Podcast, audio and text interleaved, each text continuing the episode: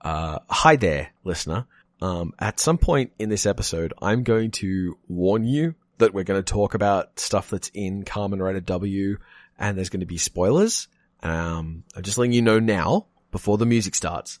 Uh, that turns out to be a total fucking lie. what, whatever we tell you at the start of the episode, the introduction, we were wrong. This became something else.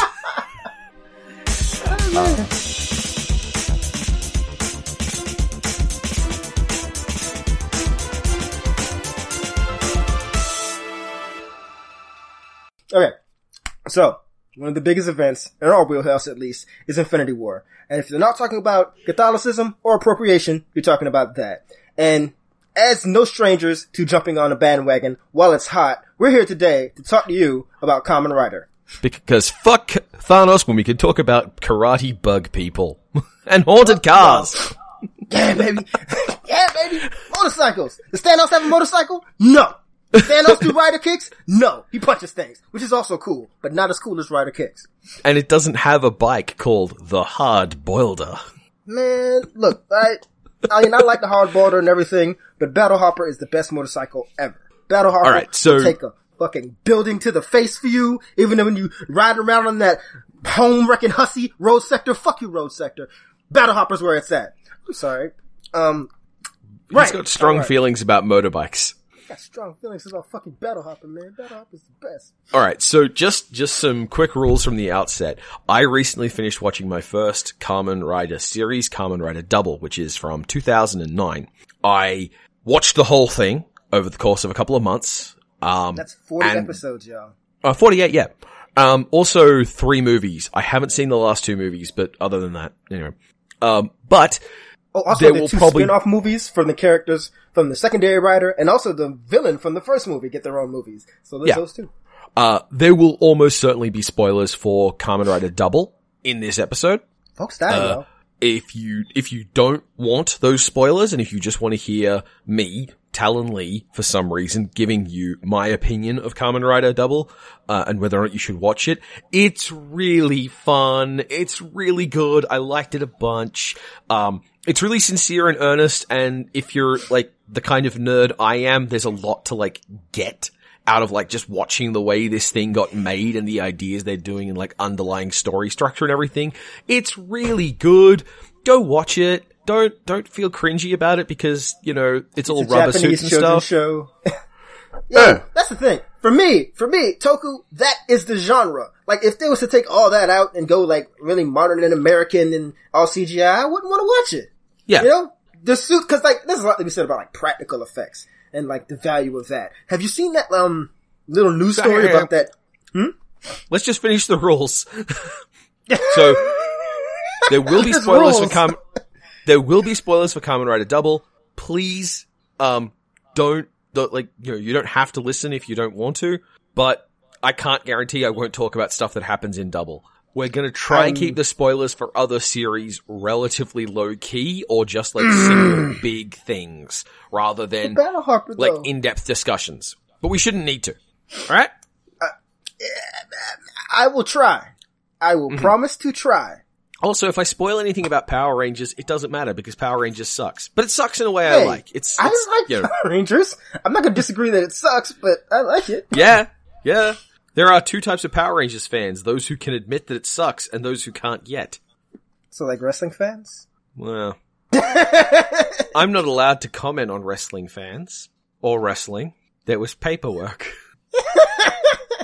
All right, so yeah, you you were you were uh, saying that thing with the stuff. What did I see? Alright folks, um, Rider W. I think Rider W is a lot of people's first Rider series, and I'm not, like, in America at least, or in the West, um, and like, it, it marks like a, like a shift in the, the way the show has been produced, like, I guess, written and, like, presented. I also feel like there's probably a thing of, okay, so, like in 2008, 2009, um, uh, they stopped making Power Rangers for a while, and instead they just re-aired, um, Mighty Morphin, the first season, with like pop-up video style sparkles and shit on the screen, and like they recut some of the fights. And so I think maybe people like drifted over to like, oh, let's actually go watch some Sentai or some, you know, Rider now since we're not watching the shit we've already seen before, you know? That may be the factor, but no, it like, it, it hit people really good. I mean, it's, it's a great Rider show, so it, it, it sits on its own merits in that regard, but I think it was also just a unique time frame for people because I know a lot of people who like W and like got into Toku via W. So there's, there's something there. There's some there there. You know? Um, best way I can describe Rider is like, you got a superhero show for kids. Then you also have like this sort of vaguely detective theme going on. And you have a massive conspiracy to sell drugs to turn people into monsters. And those are the three elements you have. And then you also have, you know, these two like very pretty men who become one bug man. And if any of that sounds cool to you, then you're obviously already listening to the show. I feel like I feel like the over like, there's nobody who's paying attention to anything I have to say who isn't already on that train. You know? Yeah.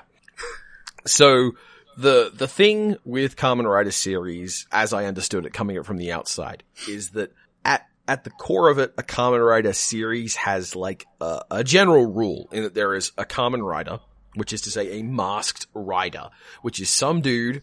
It seems to always be a dude, but I don't know enough to say it's always a dude, but it seems to be a dude. There were two girls? Not a good in look. 40 years? really not a good look. Uh, but you have, you have a, a, a Kamen Rider who is a dude who transforms into like a masked and armored, like distinctively colorful suited character, like a superhero costume with a bike and they have a distinct unit of time, like a number of episodes, and they oppose like a thing with like one long plot that runs through the whole thing, mostly broken up as a series of monster of the week episodes. So that's, that's the formula that I understand. And they usually have tie-in movies and they usually have tie-in merchandise. And because of the merchandise, all the Kamen Riders are designed to have like things, like objects that are important to how they work. Um, in in one series they all have um like juice themed items so they're like you know a a, a plug that's shaped like a, a can of drink and it fills up as they uh as they activate their powers i'm i'm not joking that's a thing that exists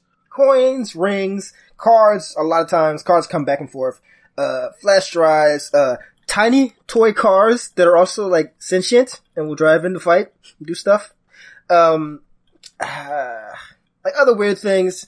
Uh, little like musical instruments you plug in and they play music. Cause like the belt is a, is a being and you put it, the instrument in its mouth. It's like a whistle and he blows on the whistle.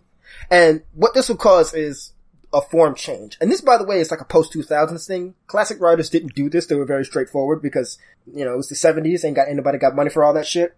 Yeah. But, you know, this is obviously part of a thing, you know, to make you buy the toys because they're very much toy commercials. And this the form change gimmick is like a new thing where you have your base rider, he punches and kicks, and then he'll plug his whatever in, and he'll turn into usually a sword rider, a gun rider, and then a third thing, and then later on the line you'll get like a super mode, and then later on the line you'll get another super mode, mm-hmm. and that's usually how it works. Yeah. Uh, Double also started shaking that up too by introducing the whole like mix and match gimmick where, you know, he was two, double, W actually. And so right side would do all like elemental things, left side would do all weapons. And the next season had head, arms, and legs, and each one could be mixed and matched a certain way. And if you got three in the same category together, you'd get an extra fourth power, you know? Uh, the one after that had both arms and both legs, and they were all individually something in addition to full form changes. And then the one yeah. after that he had a whole handful of rings and, and form changes. And each of those form changes had extra mode. And then he had a super mode on top of that. And I kind of clocked out after that. I got tired. I got exhausted. Yeah, there, there is a bunch of, like, there's a bunch of ways you can permeate on this. And I understand that there's, there's like one where the characters get turned into like playing cards and those playing cards contain their abilities. So there was a Kamen Rider where the merchandise was like literally little playing cards, collector cards you could like stick into an arm sleeve and stuff. Oh, there were multiple of those. There was Ryuki, there was, um, Blade, Decade used cards. Um, I know there's another one that used cards. Like, that popped up for a while because there's also like a game. There's a video game that you can, like a, a arcade machine. And so a lot of this shit that they're selling, these things are objects with like, you know, data inside them that you would go to an arcade and plug in. So you, you know, go to the store and buy the thing, go to the arcade machine and plug your little device in and play the game that way and get like bonuses and extra characters and stuff. Mm. Yeah, and but like again, this is sort of just like one of the, the, the, the classic Kamen Rider themes, and this is a like very often recurring is like very broadly speaking, you have your you know young adult male, you know, of varying levels of like specialness, who is gains his powers from the evil organization he goes up against, and it's usually always an Okay, so that's a recurrent theme. Mm-hmm. Yeah, like the very first Kamen Rider was uh oh god Hongo oh god Takeshi Hongo, and he was just like a young college age man who was kidnapped by Nazis, actual Nazis. Uh, shocker. Yeah, and they turn him into a Japan cyborg. is not wild about mentioning Nazis, that's all. Yeah, and get kidnapped by Shocker, and they're turning him into a superhuman cyborg. And at the last minute, one of the doctors, you know, has a change of heart and lets him go before his mind is completely subsumed. And as such, he becomes Kamen Rider, a cyborg superhuman. And there's like a billion and one stories like Kamen Riders about this. Not only that, but the writer, um, Shotaro Ishinomori, like, likes these ideas and reuses them a lot. Shotaro Ishinomori made Cyborg 009, uh, Kikaider, Kaiketsu Zubat, Super Sentai, um, a lot of things. Uh, Skullman. And you want to hear like a little history lesson, like Skullman was one of his first creations. Like, and Skullman was a person who had been altered by like some evil corporate entity and then basically became like an eco-terrorist slash serial killer who just like ran around ruining the days of rich people to like protect the environment. So, you know. So hashtag hero. goals. Yeah. And then, you know, and then he pops up. Oddly enough, you get a different version of this idea where Cyborg 009. Now stop me if you've heard this before. Nine people are kidnapped by an evil organization and turned into nine cyborgs, each with their own powers. And, you know, that's what actually, Cyborg 009 is one of those class. Like this is like in that like Astro Boy, like Go Nagai, um, Os- Osamu Tezuka, like era. He's kind of a big deal, this writer, this creator. And these ideas recur. Like, these designs, these themes are very recurrent. And you see that, um, the first Super Sentai was, hey Talon, who, who do you, um, what do you think the first Super Sentai team's deal was? I'm gonna take a wild guess that they were kidnapped by an evil organization that imbued powers in them into an, in an unethical experiment, which they then decided to use to oppose said evil organization. Just because you're asking memory- some really leading questions here.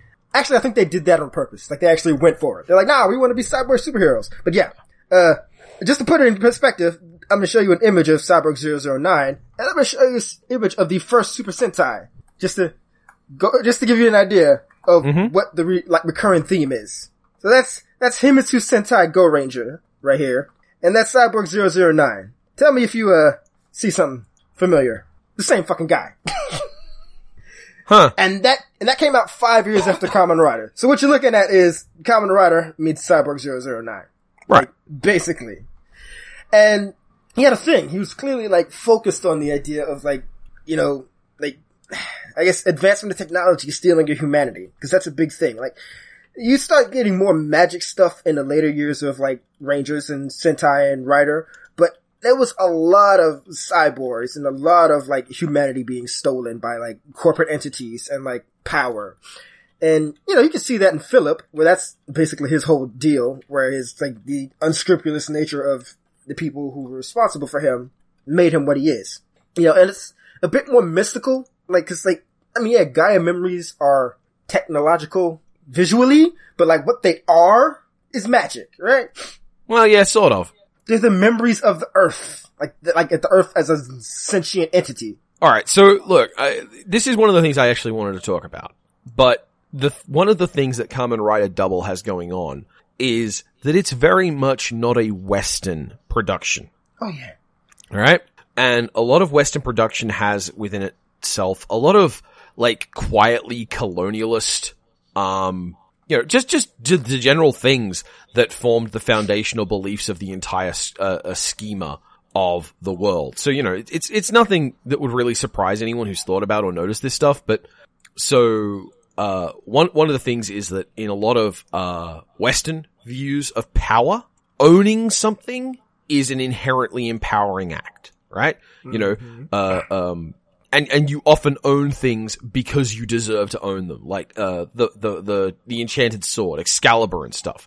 Those are all ideas that kind of derive from you have the thing and the power of the thing is yours because you have it. Like lots of, uh, lots of mentalities of power are connected to this stuff. You can also see the same thing in like American views of the gun, where like lots of stories about gun having are really just very simple power tales of, you know, well, of course they could do that. They had the gun.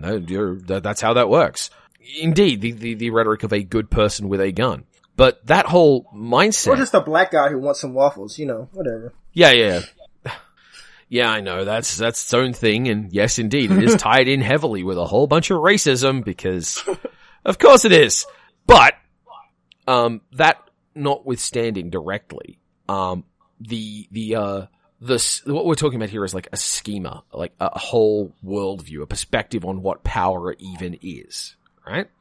and um and the western view of power is often very heavily tied to objects you own um and and and a righteous bequeathment of them. Whereas in a lot of japanese and I, I speak of japanese stories specifically just because i've watched a lot of them you'll notice that a lot of stories in japanese uh storytelling tend to be inherent it tends to be something about you fundamentally is expressed in this power. So you you get like in a lot of a lot of western depictions of magic it's about knowing things it's about memorizing things it's it's nerd power whereas a lot of uh western sorry whereas a lot of japanese depictions of magic like priestly magic or whatnot tends to tie to ten, tends to be tied more towards like the fortitude of your will the very fundamental strength of your devotion and these are just different perspectives on what makes a person powerful in Kamen Rider, then you have this mishmash of these two concept spaces where the way Gaia memories work is very much a Western view of what magic does. Cause it's horseshit. It's, it's this stuff does the stuff that it feels like it should do. But it's also a technological object. It has a port. It has a design. It's designed, it's made in a factory like it has a designer. It's important that the designer is very talented because they know a lot of stuff. And indeed, knowing something is his whole power. Um, and all that stuff ties together in this really weird but also super interesting way to represent power as, you know, it, it, it, it, it isn't really magic as we would say it in a Western sense, but it isn't really science as we would say it in a Western sense. Like, as a, in a, in a, in the context of City of Heroes, for example, it wouldn't be either. It would, it would be both. Yeah, it's Superman. Yeah. Yeah. It's, Well, it's that's a- that's a- part. Yeah, it, it's definitely it's definitely taking an extra path. I don't, I don't know. Mhm. Like I know that's kind of a thing we're making fun of, but it's not I'm not wrong. making any shit. I'm just making the statement. Yeah, yeah. So so you've got like that. That's one of the things I found really interesting about Kamen Rider. It has a di- basically it has a completely different perspective on power, mm-hmm. and I liked that. there it's it's interesting to compare it to like and it's it's kind of sad that you know Kamen Rider never really took off over here so much like we had two attempts first we had Masked Rider like during that weird little toku boom in like the late 90s where they were just adapting fucking everything from like Metal Heroes to fucking Gavan to fucking Ultraman and Gridman which isn't Ultraman but it also is and you get that shit and you get messed that's Rider. when that's when we got the that's when we got the dub. Uh, um, the Haim Saban treatment of Big Bad Beetleborgs, isn't it? Right, that was um what was I want to say that was Metal Heroes. Like that was Yeah, like that was the that's where that it was from. something. I, I, I don't I don't know the Yeah. source material. It was one of the from, but it was I one of the Metal that shows. There's That a bunch was of those a too. thing. Yeah, actually, I think Metal Heroes was like the big thing during like the 80s to 90s during the years where they didn't have Kamen Rider. You got Metal Heroes a lot because there's like a bunch of them. They ran from like the 80s to 96, so that was probably the replacement. That's probably why you had a lot of like bug stuff. And fuck, like Metal Heroes are coming back. I think Space Gavan came back a couple of years ago. Showed up in a Kamen Rider movie. Um, but yeah, This is all gibberish to me anyway. So. but yeah, no, like during that time we got a an adaptation of one of the most like well loved Kamen Rider series from the like pre 2000s era. We got a adaptation of Black RX, which was itself a sequel, and it was weird. I That was just called that. That really was, if I remember correctly, that was just called like Mask Rider, wasn't it? Mhm. Like Haim Saban called it just Mask Rider. it Yeah, was- that came out, and that was, eh. And then they adapted in like the early 2000s, Kamen Rider Ryuki, and they called it Kamen Rider Dragon Knight, which is a fairly accurate representation to what the show was about. And as I understand it, I haven't watched it, either it or its source material. It was actually a pretty close like adaptation, but most people agree that Ryuki was kind of bad. Like, so like, so like they accurately translated something that, I mean, it, it was the same sort of Power Rangers treatment where you, you know, edit out all the Japanese people, keep the fight scenes and action scenes, and then, you know, put your white people in, you know, have them speak English. But with that, within that spectrum, it was still an accurate-ish adaptation. It just happened to have been not a very good show they were bringing over. So, we haven't heard anything about, you know, Kamen Rider coming over to the West in a while. Uh, apparently it was really big back in the day in Hawaii, so you got like full, like, dubbed DVDs of V3 from back in the 70s that you could just buy. But that's the only thing. Like, the closest thing to get that big over here is Ultraman, kind of. Like, Ultraman has been over here, like, dubbed like a kung fu movie a lot. Is somewhat successful. That was cool. And W would be a great opportunity because it's one of the things I love about these sort of post 2009 Rider stuff as I was watching them is that they have such a strong like sense of identity compared to other ones. Cause like a lot of the early 2000 stuff, like just stylistically kind of, I like some of them, but they all kind of blended together. They're very, always very similar sort of somewhat dark, like J drama things. And then you get, you know, a weird sort of, you know, detective story or crazy like vampire romance or like a fun story about like hippies and greed and magic and high school and all this stuff. And it's like the visual style and the musical style is very distinct. Like you notice it more. I have a hard time telling, um, was it Blade, Kamen Rider Blade, and I think there was another one, Kamen Rider, there's another one, I, I can't tell them apart. And I a hard time telling like Kuuga and Agito apart. They look exactly the fucking same. And their style is exactly the same. But like, I know W, I know Kiva, I know Fourze, Wizard, Drive, Gaim, I know all of them on site. And if you was to play a random snippet of music, even if I've never seen the show, I could say, probably goes for that one. It's the sense of like, it's very much knows exactly what it's doing. Like we said, it's earnest. It knows exactly what it's doing, and it's gonna give it to you very hard. Kamen Rider, giving it to you hard. That's a recommendation. Put it on the DVD box. yeah. Eh, eh, there's also like the thing where they I'm I'm just sitting here bobbing along in in the in the context soup while Clay just goes for the history lesson. I'm- Like, I, yeah, okay, okay. I'm talking to like even like like the joke of oh no he's hot. They also started using a lot more pretty dudes. Like starting from Kiva because Kiva was like a vampire romance. It was like Twilight and Blade meets Kamen Rider, and so they did that. So they needed a very pretty boy to be the like you know attractive vampire guy. so what's that? What's because like the guy who played Kuuga has like weird teeth and like a big mole on his face. I like him. He's very charming looking, but he's not like a model the way everybody since has been. Well, yeah, and, and I I can't remember who it is, but the the guy who plays Fourze. That's just his Uh, hair. like he- That's just his hair. Yeah, and he's yeah. doing a thing. he's doing a thing. It's a it's a um oh what's the word for it? It's a um it's a pompadour. delinquent hairstyle. It's like a pompadour. It's yeah, it's, he's got a pompadour. well, because he's playing like a very retro sort of character. He's playing like uh, he's supposed to look like a delinquent because you know, and then it turns out he's Yeah. the nicest guy ever. But yeah, that's because they're doing the high school thing, which they had never done, which was interesting. You know, Power Rangers can't fucking get out of high school. Every time you turn around, they're trying to like, oh, they're in high school again. Like, no, we did that. We had teenagers with No, attitude. no. Yes. Tommy's only still in high school because he's a teacher. D- no, no. Every like since Saban reacquired Power Rangers, the last like three seasons have involved this new each new group being in high school. yeah, because it's a new group. It's a different group. No, no, no. But like we had multiple Disney era seasons where they were just people of varying ages doing like in varying places. They weren't always high school students. You know, some of them were cops. Some of them were like ninjas who lived in a ninja, you know, commune and A ninja what? Ninja Academy and Ninja Academy. Fuck off! They weren't in high school though. They were not in high school. They were in ninja school. And what age were they in this ninja academy? They were grown ass adults, at least in their early twenties. Sure. They didn't say, and no Anyway. one said I had to go to school. I know for a fact one of them was an ex, like in Wild Force. We don't talk about Wild Force because the Red Ranger killed somebody, but I that happened. Wild Force happened, and one of them was going to college. One of them had a job. One of them was Air Force. One of them, the guy who killed somebody, was just like a Tarzan. So, like, that was a b- diverse group of children, adults, adults. Don't do this to me. I, I really hope, I really hope that this is at least enjoyably inexplicable, listeners.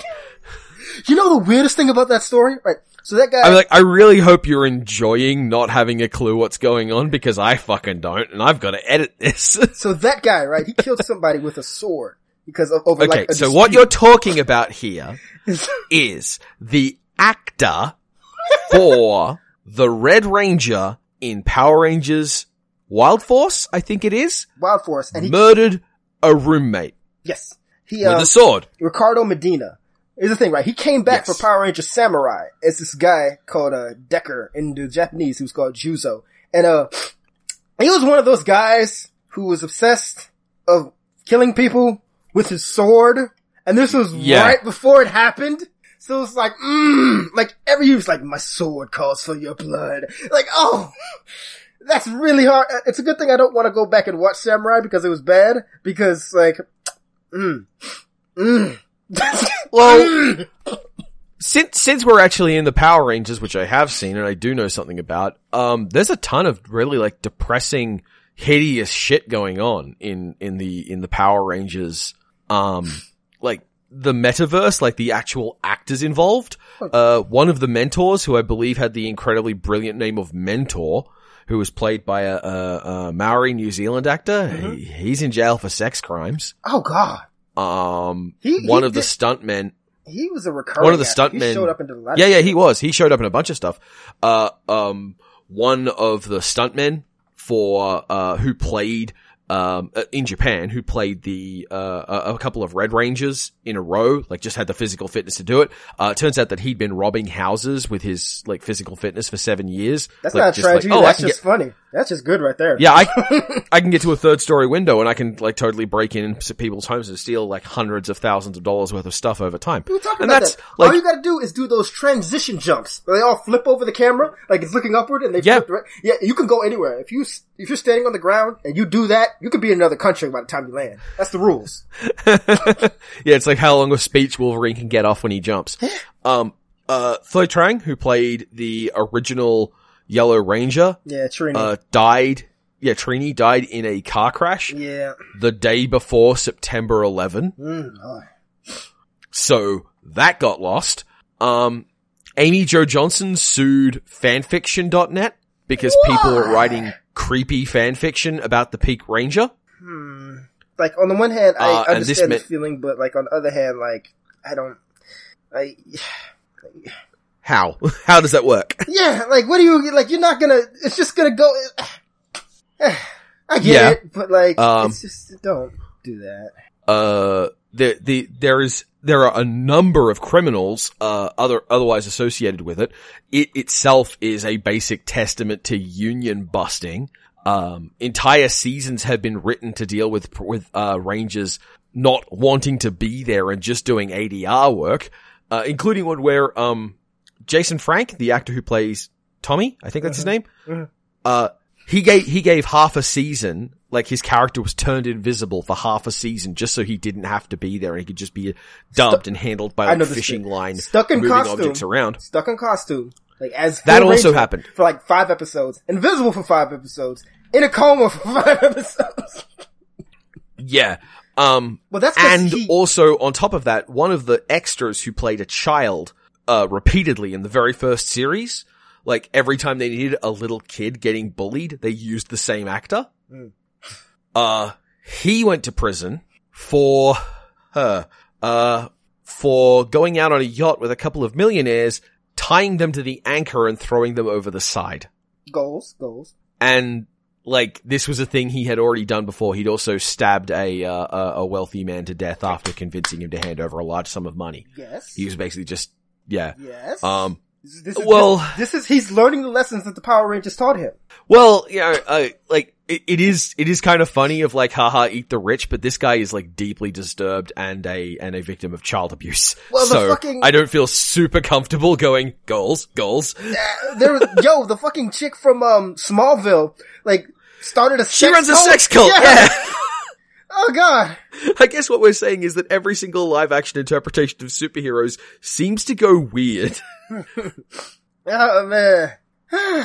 It's rough, man. I mean, it, I haven't heard anything bad happening to those kids from Kamen Rider though. Like they seem to be doing yeah. alright. Well, um, I saw while I was looking up Kamen Rider Double stuff, I found that the there was a reunion thing done like last year Oh yeah. uh, between the actor for Philip and uh, Hidari, where the whole thing was like everyone in the world seems really sad right now. We made a TV show and it made a lot of people happy. Go Hey. rewatch it; it's cool. Oh yeah, Fourze did that too. Like it, uh, as I remember hearing, like Fourze happened. I want to say like right after the tsunami, and like no, we have to, you know, they give something for the kids to be happy about. And this is awesome. Like it's fucked up. This awesome image of like the Kamen Rider statue outside of like Toei Studios right after the, tsunami hit. Like you know, still standing strong, and you know, it's like Kamen Rider endures. It's great. It's like he's still there because one of the cool things they used to do back in the old days with the show is, you know, there'd be a, an announcer and he'd talk to you. And they still do that, but he would talk to you, young Japanese child, and he'd say, Kamen Rider is here to fight for you. And that's awesome. Like when you, when I watched some of the older series, I was like, for me? No, not for you. but for me? uh, it's beautiful. And I like, that's this thing, cause you would hear, um, I remember reading this uh, thing Ishinomori wrote about like why he um he created Kamen Rider, and one of the stories was like he wanted to adapt Skullman. You know, because Skullman's kind of like a drama horror thing. It's like I want to make something sort of you know scary and dramatic, but for kids.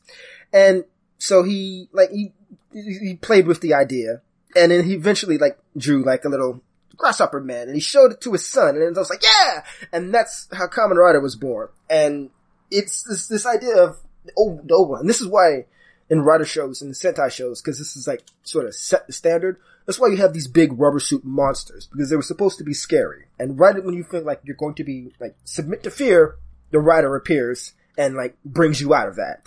He like it's that shining light in the darkness. And a lot of the villains, you'll hear them make these long speeches before they, you know, are defeated of like, wherever there's evil, I, you know, someone or me or someone like me will reappear. You cannot get rid of evil. And Kamen Rider says, well, wherever there is evil, Kamen Rider will appear to strike you down. Like there will always be someone to fight back against the darkness. Like it's a it's a mission statement. Like we will hear, you know, that's one of the great things about the sort of like kind of anthology legacy nature of these shows. So like it transcends even individual characters or individual actors, you know? That there's always going to be a rider, a Sentai team, an Ultraman. That that even if the actors die, you know, even if you know the studio is gone, there will always be a rider, and that's just Yeah. the coolest thing. And and um because because we're clearly just like we're we're we're half an hour in and we have barely talked about double the thing that I actually know anything oh about. no, Uh, but seriously, this is a history lesson with Clay. It's great. I love it. Um, I'm just like, let's make sure you get, make sure that people know at the start that there's going to be potential spoilers for Double. There might not be at this point. We're just like, fuck it. We don't need to talk about Double. We're just going to talk about, you know, Rider. uh, Skullman. um, but uh, in in in the earliest, uh, there. So here here's a connection that like the thing that got me to know about Kamen Rider at all is I was a fan of the 1999 Dreamcast ad campaign for the Sega Saturn. Sorry, uh, yeah, for the Sega Saturn Mhm. uh, which was a burly, very rectangular, uh, muscle kung fu man called Segata Sanshiro. And I thought he was hilarious and he was great and he does a lot of physical acting and it's all these really wonderfully oddball commercials of him doing things like kicking baseballs into the scoreboard to represent being really good at a baseball, uh, video game. And I was like, you know, sharing it with my friends and a whole bunch of my other friends was just like, yeah, we know this guy. Yeah, that's, that's the first Kamen Rider. Hiroshi Fujioka, the man. Yeah, the what? and, and so there is, and, and also while I'm watching Kamen Rider Double, which does, it will come up, uh, there were a whole bunch of different times where I was like looking at an actor and going, you look important. You're funny. You're weird. Why, did, you know, you, you don't have any context explaining why you're like this. That's a little odd. I wonder why that is. And it turns out that they were all like famous people, or they were the band who made the previous show, or they were a character from another show. And it's really interesting that when you get 40 years of history, you can do a lot with that, especially when the props still work. And that's the cool, like, that's the cool thing about, like, rider in general. Cause, like, like, you read superhero comic, American superhero comics, and, like, the idea of, oh man, what if they made a movie? Like, the dream there is, what if the thing I'm imagining is real? Right? But, like, tradition of Yeah. rider lives on television. It's always been real. Hiroshi Fujioka is a person. He's still alive. He's probably like 90, and he looks 50, cause that motherfucker decided to stop aging, like, 20 Yeah. years ago. He's like, nah. Yeah. he just, just decided, The- he's like, I'm good. The love of, the love of children keeps him young. I swear to fucking God, like, he's great. But he was in a movie like two years ago. so like flipping niggas over his shoulder. and he does like, like, like Japan, like, like tourism videos where he's just like wandering through the desert with a sword and shit. It's the best. Oh man. But yeah, it's, it's, if we actually want to like actually like drill down on double. one of the coolest things about Double, I think, is it. It's it's like it's it's the first like exposure I had to like their structure of turning every story into a movie. And this is what we were talking about earlier about like you saying there are twenty one plots, and like I would disagree with you on that because I feel like 20, twenty one arcs, 24. 28, 24, 24. I'm trying to help great you. at math, everyone. I'm trying to help you. I'm giving you an out. There are 48 episodes this and they are largely rendered as two-parters. Right.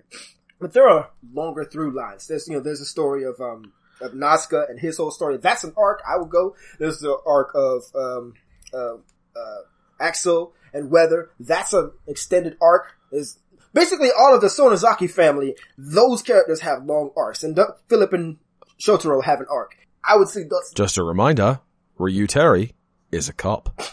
yes! That's not like a fucking gotcha! it's not like when you say it about Nightwing. The cop is a cop. Yes, indeed. well, I seem to remember your defense when I pointed out that Nightwing's a cop is he didn't mean it. No, I said he was undercover as a cop. He was pretending to be a cop. It doesn't count. He was a fake cop. Exactly. He's not like the Potter Rangers. They're lame.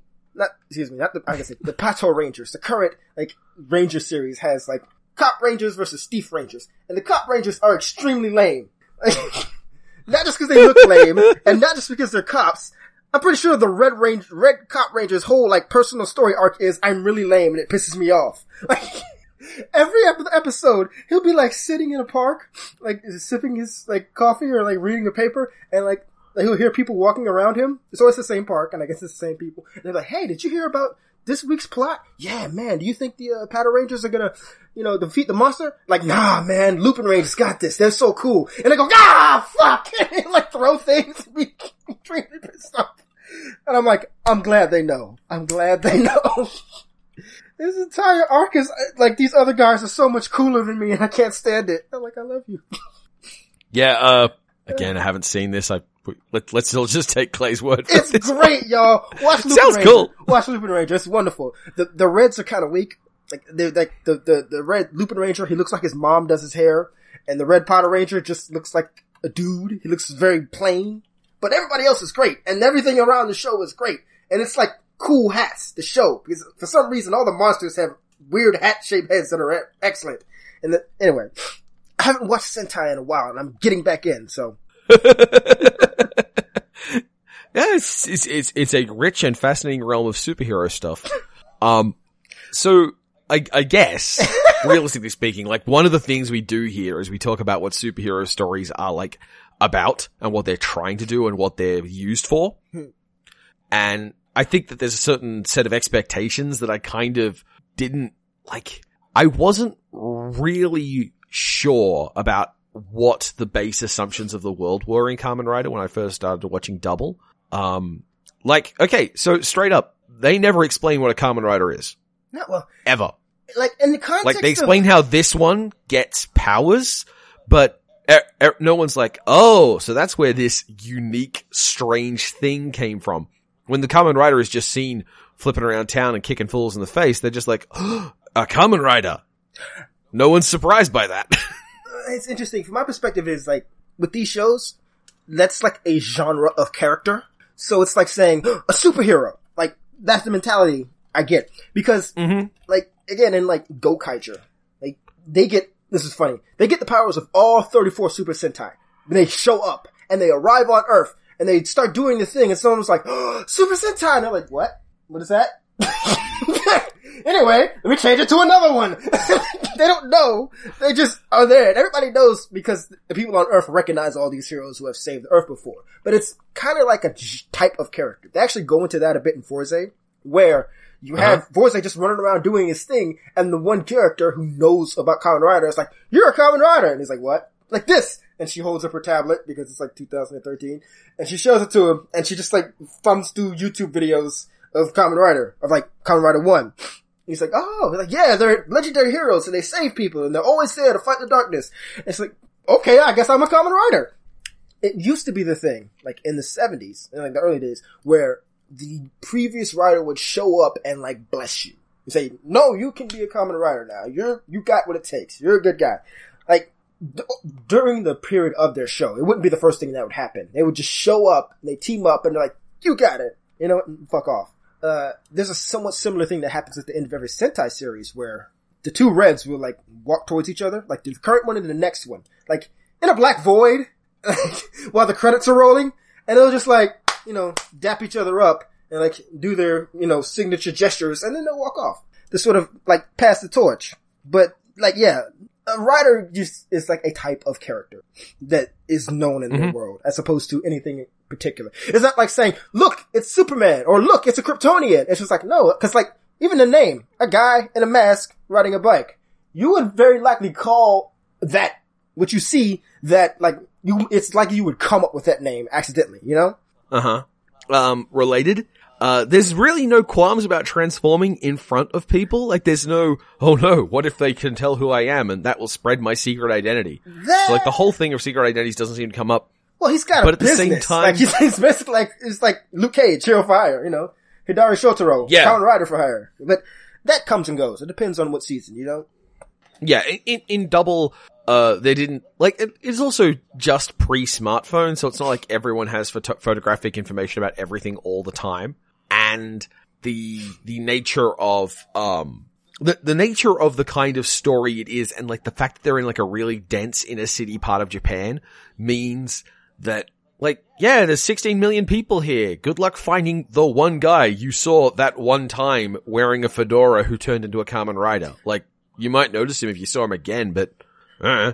That Um, uh, there's a thing that happened in Ultimate Spider-Man, the comics once, where uh, the first time, Oh, I've heard of this. yeah, and he he meets uh, Kingpin, and he like he gets his fucking shit folded in, and then he's just like, all right, take off the mask. What is this? Some little white kid, fling, and, and they throw him out the window. And then, it, like, once Spider-Man fucks up his whole operation and Kingpin comes back, he's like, we're gonna get him! Get who? Some little white kid! We're gonna get him! Like, yeah, you are. uh, the, the, the same thing, um, is, uh, the same thing is true of, uh, uh, of when the Flash, sorry, Lex Luthor took over the Flash. Haha, I'll finally know the Flash's secret identity. Takes off helmet. I have no idea who this is. Yeah. Meanwhile, Wally, hey, did you wash your hands? No, because I'm evil. Um, yeah, so that, that kind of is, is an expectation. Also, um, like the city of Futo just has like amazing infrastructure because shit gets blown up all the time. and people are just like, well, just gonna go to work. Do, do, do, hey, look, at least they're not having like, you know, Zord fights, cause Mm, mm, that would be a thing. the best thing I ever seen was, uh, Uh, in Shinkenger. Be- well, Because they're literal actual nobility, they have an army of servants who wander around doing all the like in between the work. They're always ushering people away and like cleaning up after fights. So, That's the only time I've ever seen that like addressed where they have like, no, we got people for that. that guy in the black mask, Yeah. he'll take care of you. He'll repair your house. You know, get a check from the emperor. um, the the uh, connected tissue for all of this stuff. It also wasn't super obvious to me at first. I didn't realize until like halfway through the series that there was only one Gaia memory. So in in double, there are these villains called dopants who show up. And and by the way, it doesn't really explain what that is or where that word comes from either. They It's dope. like, oh, it's a dopant. drug. What's a dopant? That's a they dopant. drug, they do, they do Okay. dope because it's a drug. Did you know? Yeah, but like in that's that's like the forty second episode. like in the first episode, Akiko goes, "What's a dopant?" and immediately he refuses to answer. And then she hits him, and then a dopant hits them both, and it's kind of well, okay. I guess they're not going to explain that. Uh, Um, if we want to explain it have- to y'all, basically people have these little devices that they like can acquire. They buy from a shady man in a ba- in an alley, and then he like stabs them with a thing that lets them use it, and they plug it into themselves, and they basically become like a Power Rangers monster, sort of loosely Yeah. built around a theme of something that exists, like not always in nature, sometimes just like old stuff, but yeah, there there is I like to talk about the monsters briefly. Um, largely they are good and make a degree of sense. Largely. money. There are some, yeah, like there's, there's a guy whose thing is built around the word money and he can turn people into coins and he can spend and gamble with your life, um, once he's turned you into a coin. And like, you know, it is a little weird that yes, this, this USB drive I can stuff up my ass will turn me into a giant fat gold man who can use your soul as an armor shield as long as you're a coin. That's a little weird, but like that all makes sense. Like that's all coherent to the idea of gambling and money and, and, and trade. We can get that. Um, there are a couple of standouts of like, what the fuck? Like, uh, Nazca? Nazca lines. Yeah, he's based around the Nazca lines, which is why he has giant wings like the, the Nazca lines have on, on the bird. Mm-hmm. And he's also super fast and he also has a flaming sword Yeah, because you know stuff. And he has super strength. Well, look, everybody. You has know, Nazca stuff. That's yeah, like, yeah. That's line like the stuff. Standards. That's- Si- similarly, apparently, uh, um, the hero has these things, but they can use them in a more controlled way that doesn't turn them into a monster, uh, because they have a driver Oh yeah. that lets them control it. Um, weirdly, uh, one of the ones is, um, the Joker, and according to the official guides, Joker is just good at everything. And apparently Japanese fans hate this. Okay, this is news to me. Yeah, yeah. I, I went looking and, and it turns out that there are a bunch of Japanese fans who are really mad that Joker is just described as being good at everything. Is it just because it's vague, or is it? Some? Yeah. It's just vague. Yeah, because it's, It's just, it's, you know. it's fist, y'all. It's just the fist one. It's it's the Yeah. punch one. But they can all use fists. Anyway, um, yeah, he, the thing that So you have me these little is doohickeys. every rider with a gun, Yeah. like as their primary thing, still like rushes into melee with a gun. Like fucking, like Kamen Rider Drake has like a fucking laser crossbow, and he's always running in the pe- hit people with it. Like you're you have super speed and a gun. The fuck you doing? That's why you're a bad makeup artist. He's a makeup artist. He's bad. Kamen Rider, Kamen Rider Sniper, however, is kind of boring. um, so, so everyone gets these, everyone who matters has these things that are like USB drives for superpowers and you jam them into yourself or you jam them into your device that lets you handle them in a controlled way. And inevitably the monsters get like an interesting power and there's like 26 of them because there's one for each letter of the alphabet in English. And then there are a couple of extra ones because of course there are a couple of extra ones. Oh, um, in one of the movies, like he actually fights people who have acquired like copies of his moves, and they just use them as normal memories, like they plug them into their bodies. So they're kind of Yeah. like monstery Kamen Rider looking versions, and it's cool as hell. And you get and you get to see what like the implication of their overall gimmick is actually supposed to be. So like the trigger dopant is just he's a giant sniper rifle for an arm, and you know the heat dopant is used by a woman, and she's just you know she just does flaming kicks and shit. So she's actually pretty normal in that regard. I still don't understand what Um, the there is also, one- I'm told, Hmm? Um, Luna is the trickster. it, it, it, the, Luna's thing is trickster. yeah, no, I get it, but like he does the stretchy arms and he makes copies, and then he does it's it's. I think it's supposed to be illusion. It's just weird. It still doesn't quite make sense. Yeah. Okay. So, so to so to answer you, Oh, yeah. because you don't know what Luna does, is the point of Luna is it's meant to be the unexpected and the trickster, which is why when Luna Trigger gets used, the bullets can fly around from odd angles and circle around and shoot you from behind. Mm-hmm. And when he does, uh, Luna Joker, I think it is, You stretch your arms. it's Luna and, yeah, it's, it's the body and Luna, in which case it's, you know, stretchy arms and, and the body is no longer telling you the truth. And I don't think Heat Luna ever comes up. no, because that's Sorry, that- metal. yeah, it does. Sorry, metal It, Luna. it, it uh, makes the staff. Whip, that's my thing because it makes the staff whip around. So you have the bullets whip around, and that's a I get. That's the it makes sense altogether. But then once you see it by itself, you're like, mm, I guess it's I that bothers me more than Joker actually. so now we have a, now we have more information on this. Yeah. Um, the, ah, God, there's just so much to describe. And if you don't, like, I, the thing that's really frustrating here is that anyone who knows Kamen Rider, anyone who's already followed along for one of these series is listening to me and going, you're missing stuff and you're talking about stuff that doesn't matter and also this is all boring. And anyone who doesn't know a Kamen Rider series is listening to this and going, what the fuck is he talking about? Yeah, no, they're mostly listening to me go on and on. Like, we, Well, that's true. That's true. This is gonna be one of the rare instances where you're the dominant sound on this one.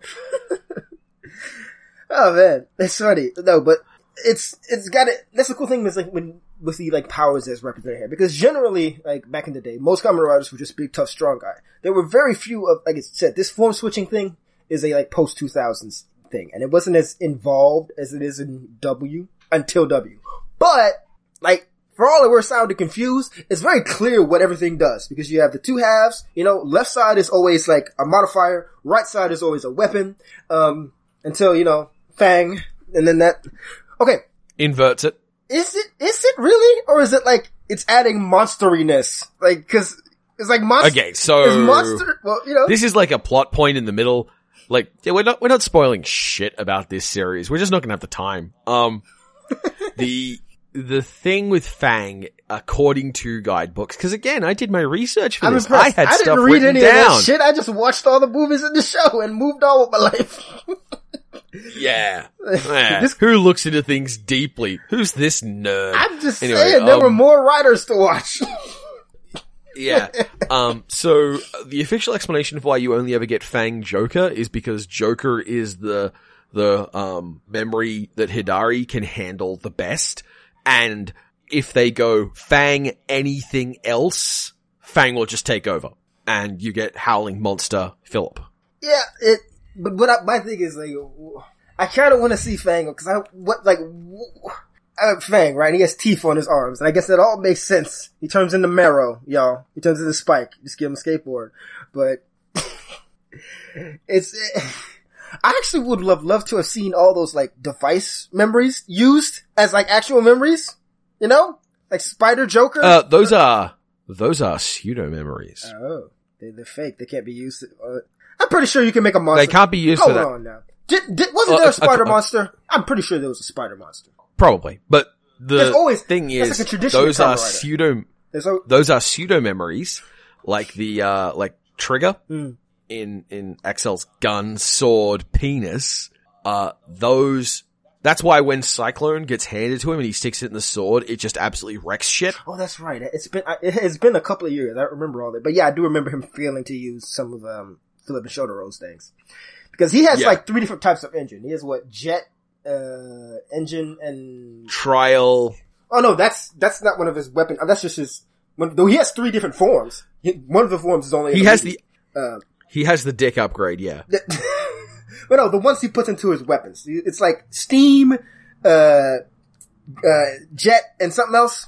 But yeah, that's the thing. There's a secondary rider, which is a common tradition in rider shows to have. In much the way you'd get your six ranger, you get your secondary rider in solo shows because there have been some rider shows that have like 15 riders. I don't approve of that very much. It gets messy and it like loses the, and it becomes too much like Power Rangers anyway, like Sentai. Like there's a, there's a, there's a different avenue for that. To go into like Kabuto or Gaim or Ryuki, or where they have like a bunch of different riders. It's like, nah, come on, man. This is, cause the other thing is you run into the situation where a lot of the fights are rider on rider fights because you have to have all these characters intersect somehow. So you have a bunch of people who don't really like each other that much, constantly fighting. for some reason or another, as opposed to what it should be, which is your rider and maybe his friends going up against the organization. And in W, you have this guy who, as telling, you know, accurately stated, is very much a cop with a badge and everything. Mm-hmm. A real cop, not a fake cop. Yeah. He's, he's extremely a real cop. He even tries to kill people for no reason. So, you know, real cop. Yeah, and he he threatens a lot of defenseless women. Hey man, look, alright? What if she, what if she had killed his mom? What if that was it, right? What about that? Also, What if all those women and small of- children were the ones that killed his mom? Then they had it coming. also on the note of Ryu, uh, it, if you're like me and you notice patterns in storytelling, you'll notice that after Ryu gets introduced, there is like one episode where Ryu contributes to helping, and then five episodes in a, fi- sorry, five plot arcs, like ten episodes in a row where Ryu is one of the challenges that the Kamen Rider has to overcome. Yeah, you see, this is, this is, and this is what happens when you have a bunch of different writers. In Kabuto, they were just fighting constantly. And I was like, y'all gonna fight some worms? And no, just each other? Just, just Drake versus Sasori and Kabuto versus Gatack and just all day, all day? I love the KickHopper brothers because they were the two guys who lost all the time and basically just like teamed up and became, so that was entertaining because I felt like them at the end of it. I was like, Ugh. all right, where's my jacket and my dumb chains and my stupid stirrups like it's on KickHopper? It's, yeah. but that's the thing. And again, you got that with one secondary rider, which is not always the case. A lot of times they team up. They might fight at first because, you know, you gotta fight. If you're a superhero, you meet another superhero. I guess that's the rules, even in Japan. yeah, that's how they do it. But eventually they work together. There's a great thing that happens in OOO where once the secondary rider appears, they, they compete for a while, but then he's like, uh, I have an employer and he told me to do a specific thing. My thing doesn't directly conflict with your thing, so here's what we'll do. I'll fight the foot soldiers, you fight the monster, because I'm supposed to be collecting stuff. So we good? We good? Alright. Great. And that's the dynamic for a good long while. Because he had a job. They Yeah. gave that guy a job, and he's like, well, I don't actually have to fight you to do my job, but, you know, we can, we can, they, I am, I am looking forward to getting to pl- getting to watch O's because O's like O's just looks like it's got an aesthetic I really like. exactly. Uh, like, I don't know if I like it as much. Well, I, and and that's what like, we have we have talked fucking nothing meaningful at all here about Double. like we've we've mostly just spent an hour talking about the history of Kamen Riders and like, I like this one. it has a cop in it, and it has two pretty boys, and like I think that's all we've really covered. have we given these people a, a plot synopsis? You want to give it a shake at that? or even just like a setup? no, We've you- ex- you know what? We've think explained what Gaia memories are. We, they know what that is. They know what Gaia memories are. Yeah, yeah, yeah, yeah, yeah. We we we mentioned that they exist and that they're kind of weird and they don't fit Western conceptions of, of superpowers. But uh, yeah, Eh, you know what? I think we're gonna have to come back to this one. There is one thing I want to talk about in like vague terms is Skull. Go on. Because you haven't seen the second movie that had Skull in it. It was just like the one you No. watched, like in the same structure where it was like half of another movie and then like half of its movie and that was all about Skull. We, we, we get to see how he becomes Skull. And so like, Kamen Rider Skull is basically like this figure whose legacy haunts the show, you know? And if you, and if you like just watch the whole show and then go back and watch the other things, it has this, like, like I did, it has a more different effect than in your case where you like watched up to a point where you were instructed to watch the movie. So that's, Yeah. that's something interesting I'd like to get into because I just remember watching the whole thing like, well, who is this motherfucker? What, who cares? Whatever, hats, ah, ah. And then I got done. I was like, oh, well, I got the movies here. Like they were, they were in the torrent. So watch these movies. Oh, wow. That guy's amazing. That's the best guy. I want to watch his movie. I want to watch his show. And so like, Exactly. is that the exact same response you had? Well, no, I watched it at the point in continuity, and like, don't get me wrong, I still think to a degree that uh, I so I I opened making fun of this show, right? Like, I started out making fun, and I still stand by every bit of making fun I ever wanted to make fun of because it's silly. It it really is silly. Are you about to apologize Um, for insulting the hat? Is that what's about to happen? Because yes. No, Oh. No. Well, fuck you. I was going to describe the way that the hat. This is this is so so. Here's the thing about Kamen Rider as a series and why I why it held me because the series structures itself as a goofy monster of the week piece of bullshit. but there is stuff that happens in the very first episode that is not explained until the last episode, and at every point along the way, something relating to that happens and is shown. There is both a greater continuity and a centralizing, you know, pay attention to the now kind of thing. Mm. It's not, it's not like, you use the word filler, and I actually don't think that the series had a lot of filler, because every episode that you could consider to be filler was still like fun and interesting and had stuff in it that was worth looking at and really cool. Yeah, that's just, uh, I genuinely can't think of anything that I would cut. I am like like I have issues with the, the concept of filler, not just because like if two characters get together and they have an important like moment, just even even a story doesn't move the plot ahead, that doesn't mean that episode of whatever was a waste. If you know they had the most important character moments, if you know they did something like there are episodes of Avatar that are filler, but I don't think you know they're terrible and they say things about the character. Sometimes in cases where you wouldn't even have that information, you know. I do think there's like ha- like Yeah. like when you you're gonna get into like things about this in detail, and I do think there's large chunks of things that don't bear mentioning in the broad scope. But the thing is, they do a good job of spreading out all these important plot details, even in the quote unquote filler episodes. Because like again, like the Sonozaki family arcs take place parallel to just random ass monster of the week episodes. So you know they could be over there just fighting money dude. And meanwhile, someone very important is dying on the same episode, and so you, you, you that's part of how you can't necessarily throw an episode out because of how they like separate things in that way. Like, Yeah. Well, hence I use the term woven. yeah. Like, there's not, you're not gonna be, you're not gonna hit that moment of, oh, this is an important episode. Oh, this is not. And I've heard people like talk about Power Rangers where they're like, okay, well, we're gonna talk, there's 40 episodes, we're gonna talk about about 20 of them because the rest of them are just filler. Yeah. You you don't have that effect necessarily with like double at very least. Uh, it can go back and forth. Like some, some episodes are just like the passing back and forth of power and that's kind of like meh. Like Wizard had a bit of that where like it took a while for things to matter. There were definitely some just like random joke episodes, but like Yeah. Fourze, I don't know, I don't, cause like, like the first 15, 20 episode of Fourze, just we're building up this team. So that was, all of that's important. And then like, you know, you add the secondary rider who comes in, and then like the intrigue comes in, and that does a good enough job of like, even if I think the team was a bit too big and unwieldy, there was still meaningful stuff happening in every episode. And there's a similar thing going on in W. And Like I said, I'll take your word for it. you'll see it. But again, I, it's I believe you. it's also- I, I intend it's to. also been a while for me. It's been a good long while. Like I said, I just, I, I dropped, cause like, again, Toku was just like anime in a lot of ways, besides being Japanese, and that I have to sit down and engage with it. Because my, my, like, engagement with like television and film these days tend to be something I do while doing something else. Can't watch Kamen Rider like that unless you speak fluent Japanese, you know? Yeah.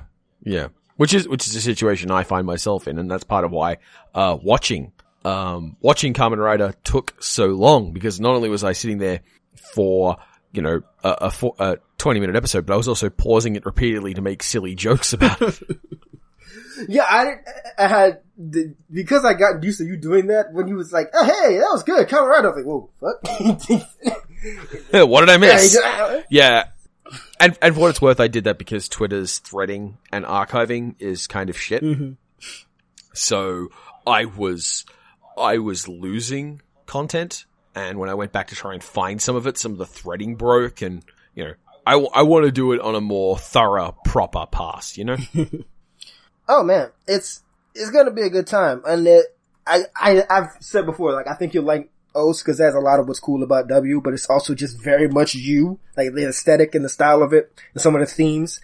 I remember like hearing you talking about how how you felt about Ladybug, and I was like, there's a lot of that. Like the theme is you know desire, greed, ambition, and it's literally just like Ladybug, and that a monster will pop up behind you, and be like, oh, you really want X? okay, now there's a monster that goes and does X. Like, it literally takes your desires, manifests into a thing, and then sends that thing to run around and, you know, cause trouble for their own goals. It's actually really kind of interesting. Cause you're presented with like, uh, how many? Uh, like about five monsters who are like all based on animals and they all have their own methodology to do the same thing. So like, like the one who's based on heavy metal. You know I'm going to watch this, right? I know. Like, you don't have to convince me. Okay. Well, no, I've been trying to. I wanted to push you to watch Gokaiger first because, as I mentioned before, like W and OOO are very similar, like structurally and like narratively and like stylistically. And like, if you're gonna get into Toku, like, you're gonna basically be watching the exact, like, not quite, but almost like the same show again, but like remixed. And if you're down for that, which you're gonna have to get down for that because there's a lot of formula in like Rider and Sentai. Cool. But you also might want to like jump on the Sentai train for a little bit. Because when's the last time you watched Power Ranger? Uh, December? Not the movie, No, just the what? series. Oh, which which which uh, series? I pulled up Netflix and I watched as much of the first series as I could. Mm, okay, cool, cool. How'd you feel about that? Going back. Well, after seven minutes, I closed it. it's a lot cringier than I remembered.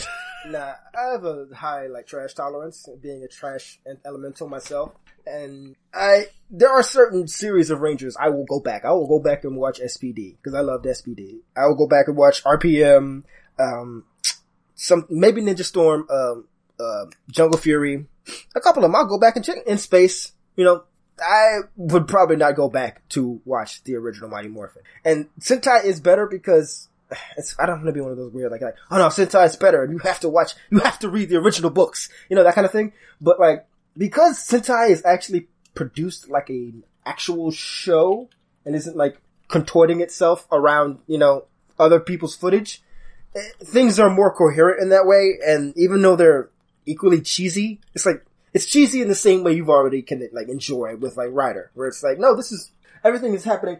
And I feel like sometimes those Ranger actors are receiving like bad direction because like, Mm. like, cause like, or just no direction. not because like sometimes like Sentai characters and Ra- Rider characters will like, you know, have weird line reads and be all cartoony. They're all archetypes, right?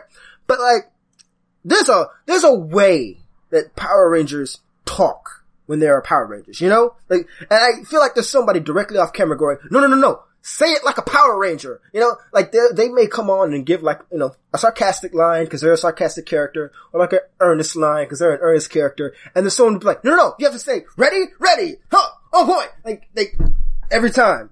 Whereas like, when Sentai teams talk during like, when they're in costume, they're talking the way they were talking when they were out of costume. Like there's a, when, when a, when they morph in Rangers, then they start talking with their Power Rangers voice and delivering their lines like Power Rangers, you know? Even though like one-liners and stuff. But like, the character in the Sentai costume and out of the Sentai costume are the same character, even if it's not the same actor. Because, you know, they're not, you know, contorting themselves around weird material. And so in that way, it could be a bit better. Obviously, like, the action sequences are cut differently because there are different standards in Japan, you know? You don't, you don't have a lot of that, like, hit spark thing where, you know, you, you show the punch, then you, like, cut to this perspective of the punch and then you cut back type of thing. So, like, Yeah. things flow better in general. And I've been, eh, Well, that's, and that's something that the physicality of W made really clear. Like, characters were wearing big rubber suits, but that meant they could just hit one another. Oh, yeah. And uh because you have this really well trained like team of people who have been doing this forever, they're much better at like conveying personality in like all that shit. You know, it's not just like the head bobble thing. Like it's um it's just one Uh-huh. of those things where you don't have that. Like one of the coolest things that ever happened in uh, Yeah. Kamen Rider Faiz was so the main rider, main character, right? So like the rider gear would like go flying off your ass if you got like a stiff breeze hit you, right? So there was a situation where lots of people would become one of the three riders. And there was this moment where there was a secret, right? Where the other team, like the other group of friends didn't know that this third guy was a rider. And, and then once he reveals the secret to them, cause it's like this whole conflict they're not gonna get too deep into. But the point is there was a conflict like, like the rider represented. And they became friends with him. And they're like, okay, so we're not gonna do this anymore, right? He said, right. And then like, cut the three scenes later, Rider comes in and just, just blows up their house. Like, what? And the minute I saw him, I knew it wasn't him because the character had these very specific motions and ticks that he did. And like, the way he fought. Every time he fought, he'd like, punch, kick, you know, elbow, stop, and then like do these hand motions and he just go, and every time, so you knew that was him. You knew that was Takumi. And then here comes Rider, just like marching in like Predator, knocking people down. I'm like, that's not him. There's, there's no secret. That's not him. And that's that thing where, like, Shotaro looks like Shotaro, even when he's in the costume. Not just, you know, the, all these weird little affectations he has about, you know, trying to be cool. Because very much a guy who's, again, living up to the ghost of, you know, his boss and trying to be that guy. He's very much play acting. And I remember you were like making fun of him. I was like, no, no, he's, he's supposed to be a dork. He's clearly trying to be something he's not, you know? And that shines through. you know, I, and that's the thing where you have you, that cohesiveness and you have that willingness to go big, right? Because even a lot of the American shows don't have that because they're, you know, they're trying to maintain a sort of sense of adultness. Like this, this, I'm trying to think of where, where's the place for like live action children's superhero action shows? Like where's the budget for that besides Power Rangers, right? Oh, in, in the West, it's, it's super cringy, C-rated, um, you know, little kid stuff. Yeah. There's nothing that's like, you know, good action slash comedy drama type things. It's, it's like, it's basically like the sort of things that you have on like Nick Jr. and shit, and then, you know, like teen comedies, and then cartoons. And that's it. You know? Or they're watching grown ass adult shows. They're like, you know, getting on dad's Netflix accounts and watching fucking Daredevil, which don't do that. they give those kids some room to breathe, even if it's, you know, Kamen Rider, which can occasionally get horrifying, which was kind of the point. Give them that taste. Hit them with some monsters, you know, get their heart pumping, and then smooth them out. And, and I'm clearly, I'm like wearing you down over here with all my running in my mouth. Well, it's, it's more than like, uh huh, okay. I, I mean, you're right. this, this happens every now and again in the show. I was just like, well, yep, Clay's right, everyone. that stuff doesn't really exist in the West. It's- we don't have anything like that. I don't have anything useful to add. Uh, again, like where's like because again, it's the like reality of it where it's a real like that's why they're so like that's probably why Avengers has so successful because there was no option for them, and like Power Rangers was out here fucking up right around that same time. Because that that was the only option, and it, it hasn't been living up to its potential, which is something that Hasbro said, who recently bought Power Rangers, and we'll see what happens with that. So it's like it's not in Saban's hands anymore. It's in, and you know, you, you'll know this. Um, how do you feel about the way Transformers is being handled? It's like it's like an indication of what to expect from Power Rangers in the future. Uh, you mean the movies? Just the, the franchise of Transformers in general, because because that those guys have Power Rangers now, and so they're probably going to do similar All things. right. So, so broadly speaking, my answer to that is a big shrug. Mhm. The Transformers, with, with a couple of exceptions, Transformers largely wasn't good to start with. When Transformers got good, it was an accident. And then by the time Transformers was consistently producing series that were good, they were the results of people who had, to some extent, grown up with or loved Transformers when they were children mm-hmm. and the the Michael Bay side of things is just a return to the original form. What this means is anyone who's a fan of Transformers is kind of used to the idea of discarding almost everything. I the the comics have got some really excellent stuff going on right now, but comics don't give you the visual spectacle of a transformation sequence in the same way, and that's you know that's a different experience. Not everyone likes it. Not everyone likes the way that comics have to be more focused on uh, good dialogue and and um, intense characterization. There's a lot less. We're just gonna go on an adventure and punch a bad guy kind of thing. Uh, so, so in the fact that the, the Power Rangers has been picked up by these same people, it's going to be exactly the same way as it is now. And, you know, some stuff you just got to pretend it doesn't exist or not care about it. Now, do do you think they'd be li- liable to actually bring Rider over for them for like this next generation of kids? Because I don't know. Like, eh, I would like. I guess a lot of people would say the smart money is that there's no there's there's barely room for Rangers, let alone like multiple versions of this idea. Uh, Yeah. I, don't I think it could, again, we have fucking 15 DC shows and Marvel shows. So I could, like, and they're all doing alright. I mean, I think the standards of the CW, like, how well your ratings have to be to continue are probably a bit lower than most people because it's a smaller network.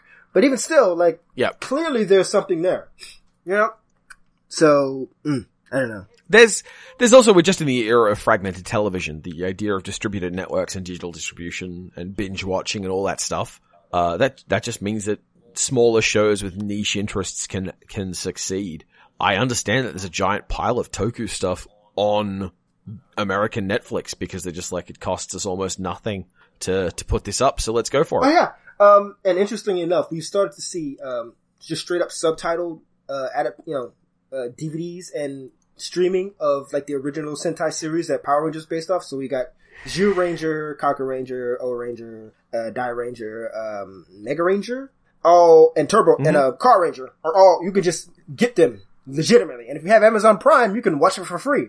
Like just subtitled by an official organization by Sentai Filmworks, who also no, sorry, the Shout Factory is who does that. Sentai Filmworks is oddly uh-huh. enough, Sentai Filmworks I don't think does any Sentai. They just they just dub anime, if I remember correctly. you think, right? All right. So, yeah. So, I think what we're going to have to do is come back to talk about Kamen Rider Double. Cause this has just been mostly a really interesting and, and a good example of like just a, a different take on superheroes through Kamen Riders in general. Yeah, no, like Tokusatsu, it, there's so like this is the thing that occasionally Yeah. bugs me when I hear people compare like Superman to Goku because it comes from this perspective of like, yeah, Japan they don't do superheroes, they do like anime guys. Like, no, they do superheroes a lot. It's just it's all on television and not in comics. The comparison to make is Superman versus Ultraman, who is fucking insane and could just send Superman to another dim- dimension. You know, so there's a there's a there's a way that Toku approaches the superhero narrative in its own way, which is I would even say that like Tokusatsu superheroes are their own thing, like completely like they're superheroes for sure, but they're like Toku superheroes, and there's so much to get into with that. Like I, I haven't even touched like Ultraman, and I've like we talked at length about like Power Rangers and Sentai, but not this is wasn't a Sentai episode. There's more to say about Sentai. Yeah, yeah. We, we basically, this is, this is the Toku primer. So, now that we've gotten together and counted up your sins, this is a pleasure. That's such a cool phrase. man, man, I've got to, I've got to find a way to talk about Kamen Rider W like in depth somewhere because that's such a good fucking phrase. Gotta have a good catchphrase, man. You gotta, you gotta have a good kick. You gotta have a good pose, and you have to have a good catchphrase. Otherwise, you ain't doing shit. Everybody Yeah. else. All right. uh, yeah. So that was our introduction to the basics of, of Toku, uh, kinda primer. Particularly Kamen Rider. Uh, yeah, yeah. Basically, this is a bit of Kamen Rider talk episode, and we'll do more on it later, another time. Oh yeah. Hey, think about this. Now you still have lots of room to do those 28 essays, 35 essays. Yeah, yeah. You act, you act like that's weird. I'm not. I'm, that's why I was like, you know what? If we give, if I let him do too much here, he'll probably like lose the motivation to do. Anyway, that was, as always, Clay. and that was Stalin. And together we are one Kamen Rider. Um, so, hey Clay. Do you think Blade could take Thanos?